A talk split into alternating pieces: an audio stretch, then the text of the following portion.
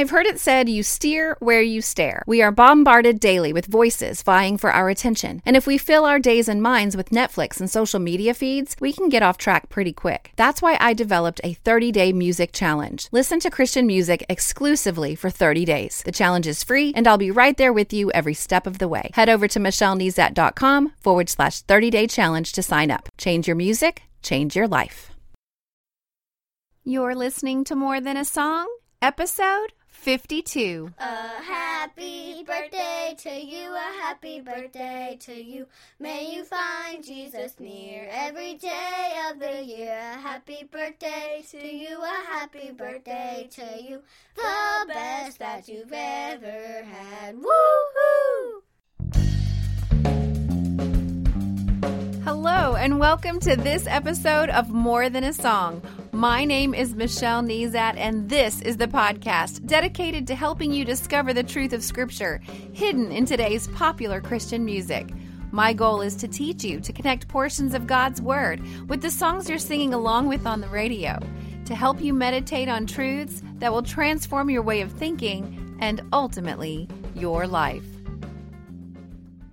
Episode 52. Can you believe it? Thank you for joining me today as we celebrate my one year anniversary of this podcast. You just heard Emily and Meredith singing happy birthday to the podcast. And uh, so I'm thankful that uh, we've been here for a year and that you're listening today. Without further ado, I'd like to jump right into what we're going to be talking about today on the episode, which is the song Lord I'm Ready Now by Plumb. Now, I find it interesting to read backstories on the songs. I try to do this every week. If I can find kind of the story behind the song, I'm going to read it and sometimes I comment on it and uh, sometimes I even incorporate the songwriter's thoughts into my own discussion. But sometimes I just link to the article in the show notes for those of you who are interested. But this week, the backstory behind Plumb's song Lord I'm Ready Now, it really completely caught me off guard. And I had one of those, oh, I had no idea moments. I have to be honest, never when listening to this song have I perceived the place that Tiffany Arbuckle Lee, which is Plumb's name, also known as Plumb, I didn't realize that that's where she was coming from. And now that I know, I think of this song as even more powerful than before because it can be interpreted and applied from where you are in your walk with God. Perhaps you're like Plumb and you're just a mess and you need to let go.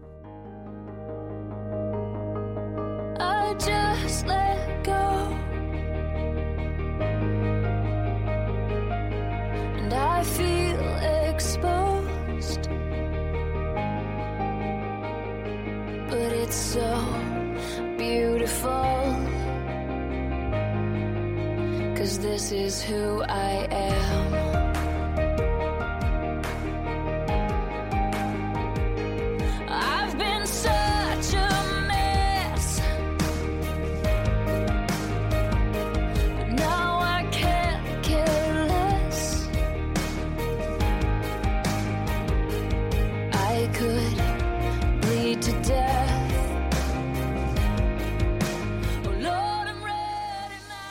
Article with New Release Tuesday, Tiffany reveals her broken marriage and God's restoration of it.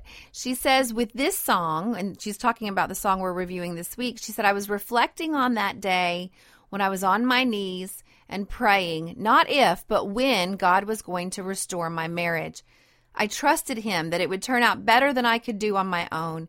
I had released this to God and knew it would be better, and that excited me and gave me a peace and hope. She also she goes on to say I committed to give God all the glory, all the praise and honor for the restoration of my marriage.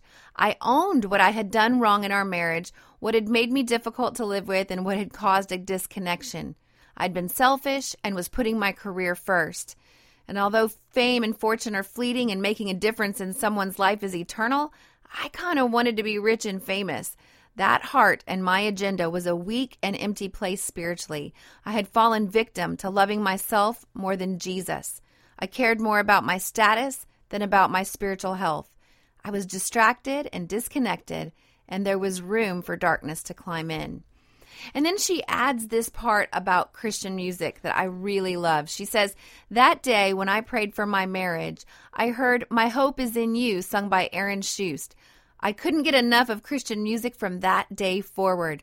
Christian music was like oxygen in my lungs. I had spent so much of my career thinking I was cooler than Christian music, almost ashamed of it. I wanted so badly to be considered mainstream. But I had hit rock bottom. Our marriage was falling apart. We had health issues, and it was so heavy, overwhelming, and dark. For the first time, I realized that the hope I was getting was from the Christian music industry I was a part of, which gives hope to listeners. I just love that. I think that it's so neat that she can see what we see in Christian music, such a place of hope and restoration and encouragement. She goes on to say, I knew I would be praising God for the rest of my life, and I have a completely new view of my role as an artist. Christian music has a purpose, and it is music that pushes us in the direction of peace, hope, being positive, opposite of the world. I've felt hopeless, and I'm part of something that gives hope when you feel hopeless. I'm part of something that connects with people where I was. There is hope. You are not alone, and God is good. And then far, finally, she adds this For anyone listening to this song, you don't have to have regrets. God can use you. With God, it's never too late, never to start over.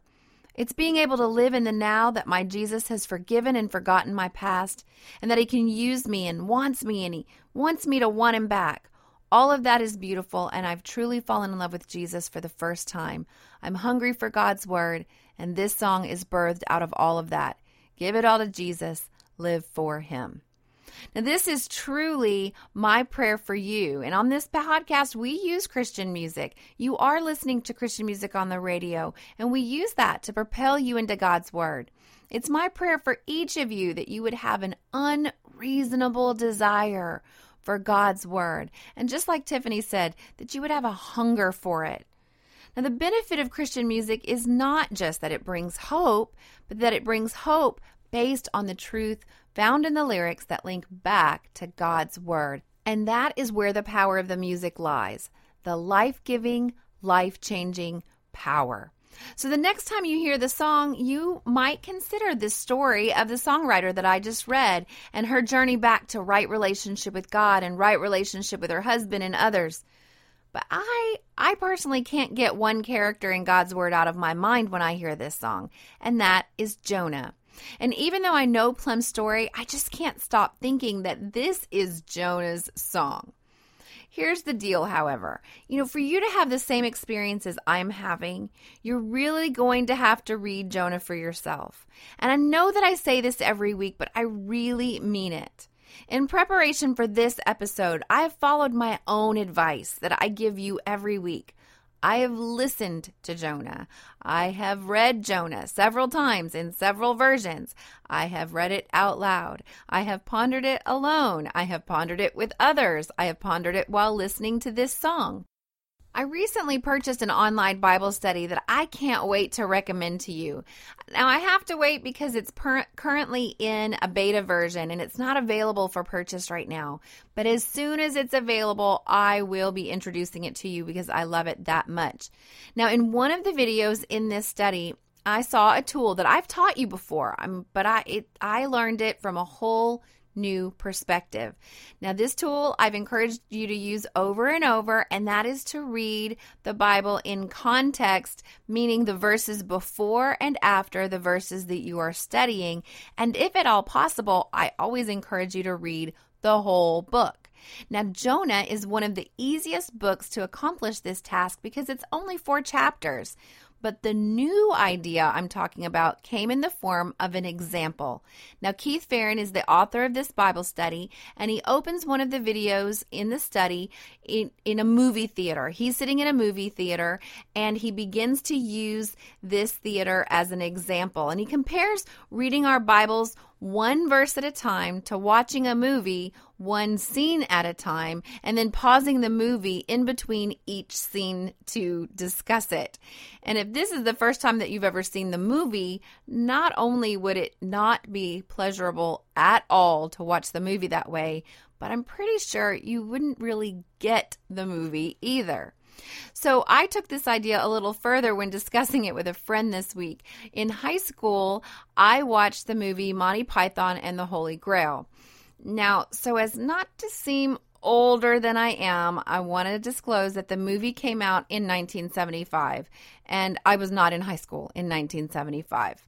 I was on the earth in 1975, but that's as far as I'm going to go with that. So, anyway, my friends all loved this movie, and so I watched it, and I thought it was ridiculous.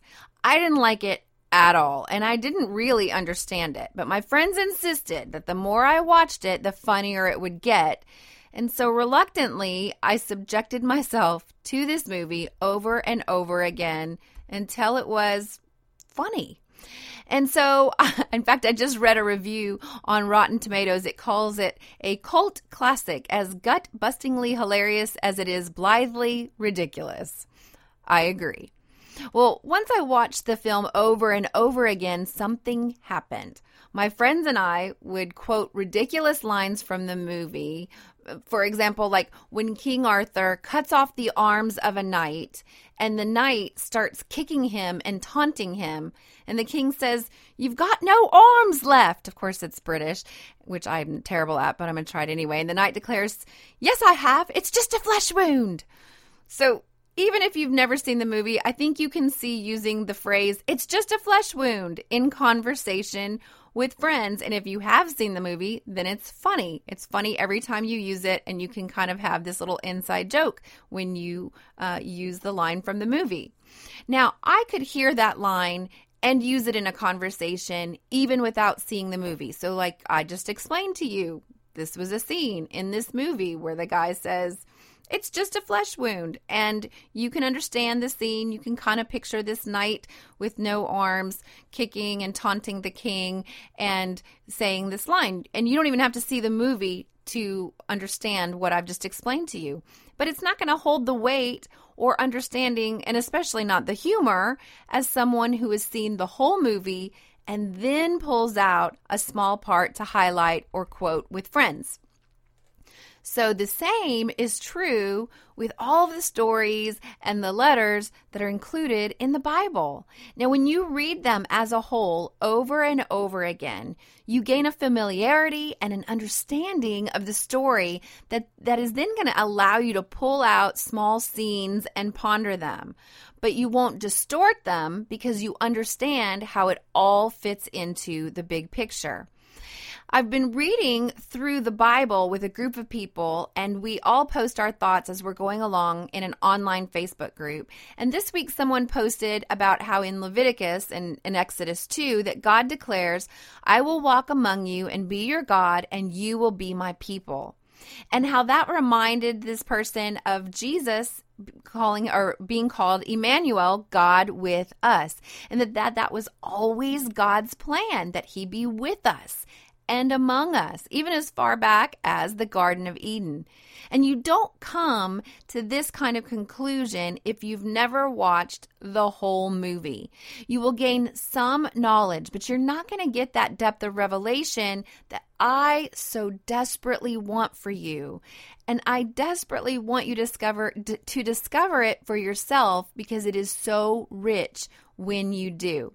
So I wish I could get you to stop and go read Jonah and then come back. Um, and, you know, maybe you will. Maybe you'll pause this, go read Jonah, and come back. But I realize that's really not how podcasts work, and you probably are not going to do it anyway. So I'm going to go ahead and recap a little bit.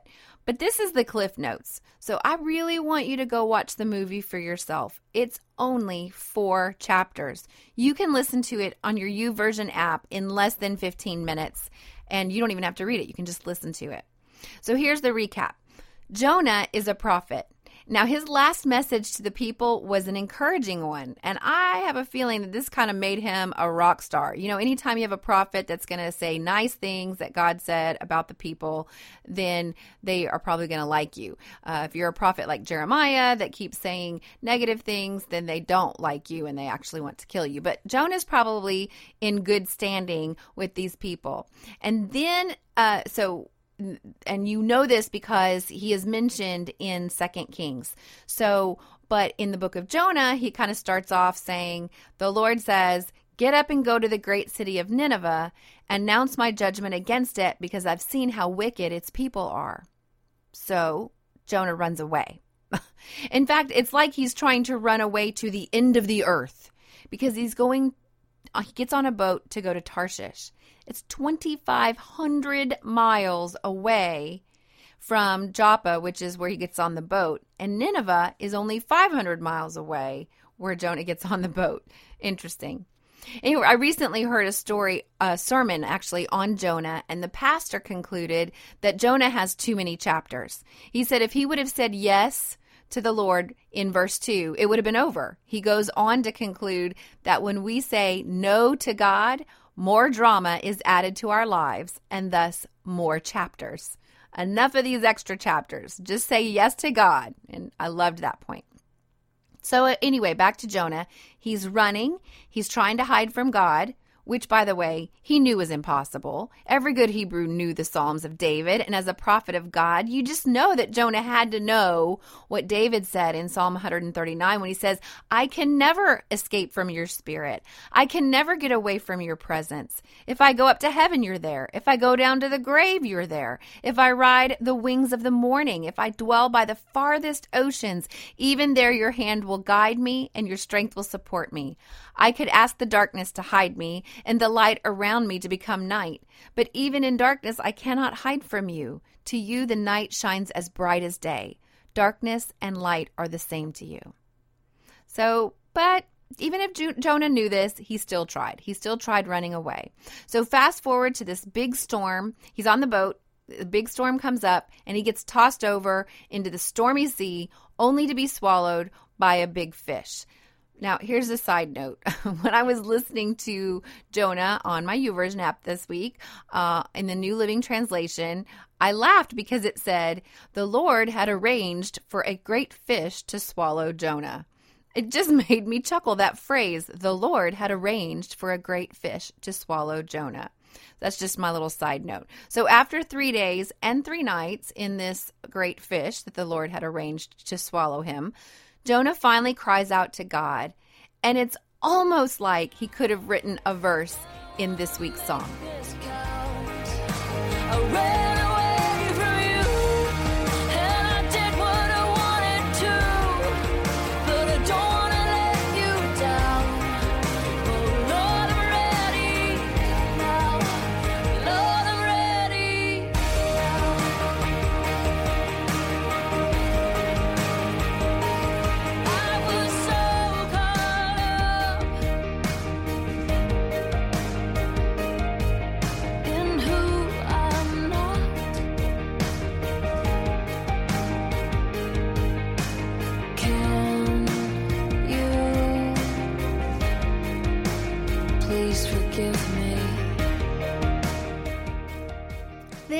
Come to chapter 3, where we read Then the Lord spoke to Jonah a second time Get up and go to the great city of Nineveh and deliver the message I have given you.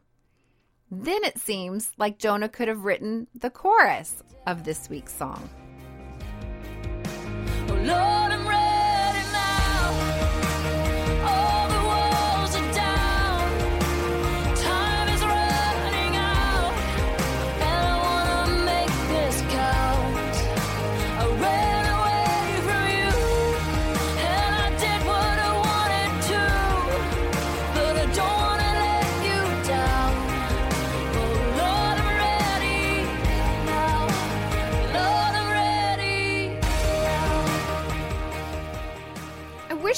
Could have ended there. You know, on a high note with Jonah obeying with a happy heart, but it doesn't. Jonah actually kind of gets ticked off because the people of Nineveh repent from their wickedness after he proclaims God's warning, and he goes up on this hillside to pout.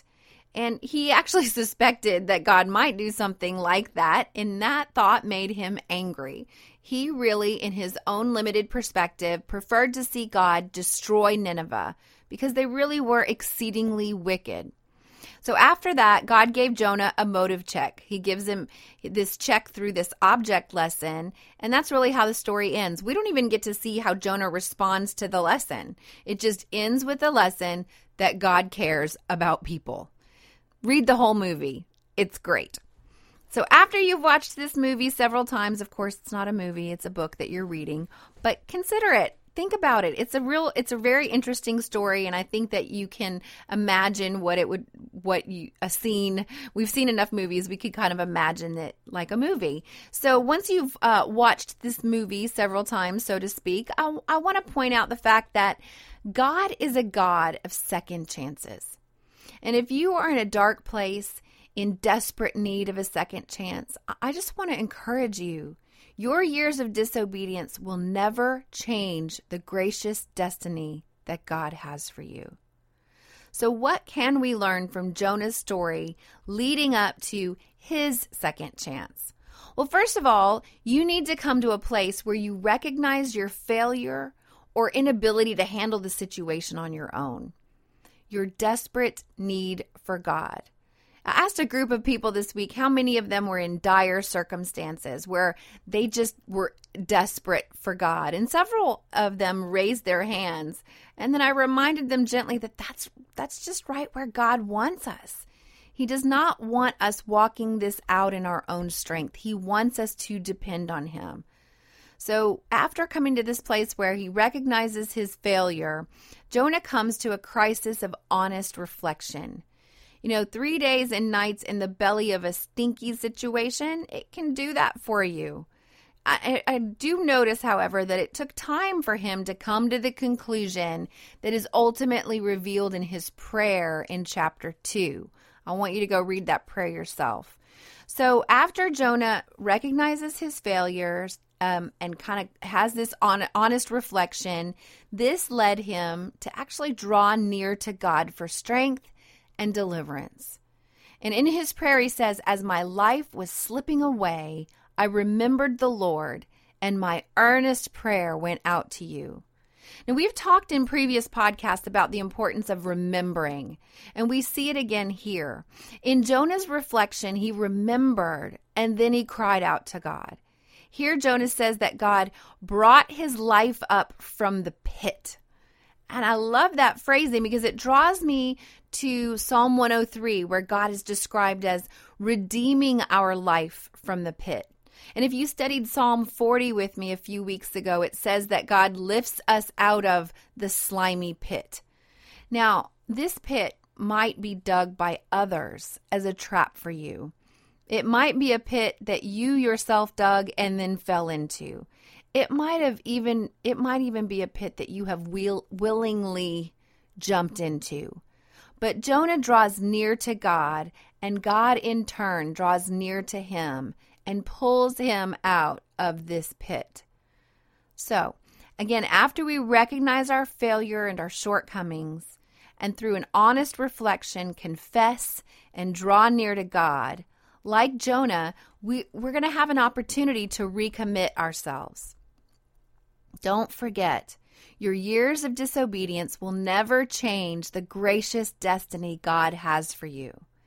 As soon as the fish vomited Jonah back out onto the land, the word of the Lord came to Jonah a second time.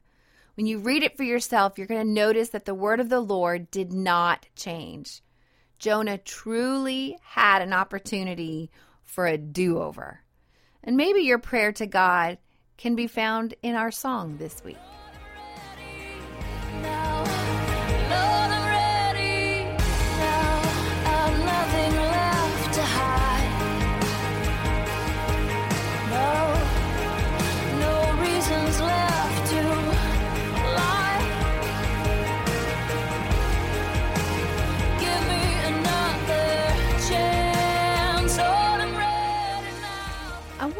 End with the character of God that Jonah used as his reasoning for his disobedience in the first place. Kind of ironic.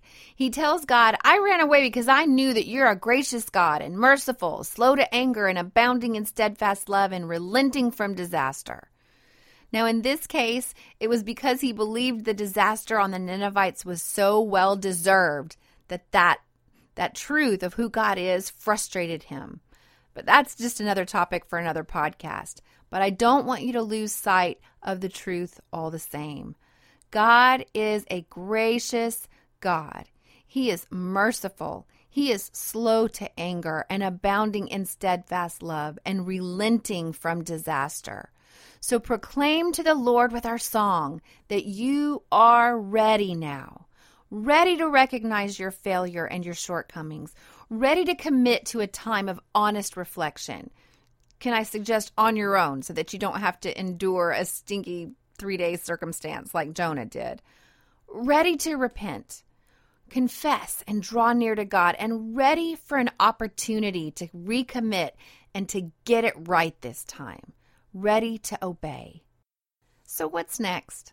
I think you know what's coming. I want you to read Jonah. Read it often. Read it in various versions. Read it all the way through in one sitting. Listen to an audio version of it. Daily ponder what truth God might want to reveal to you.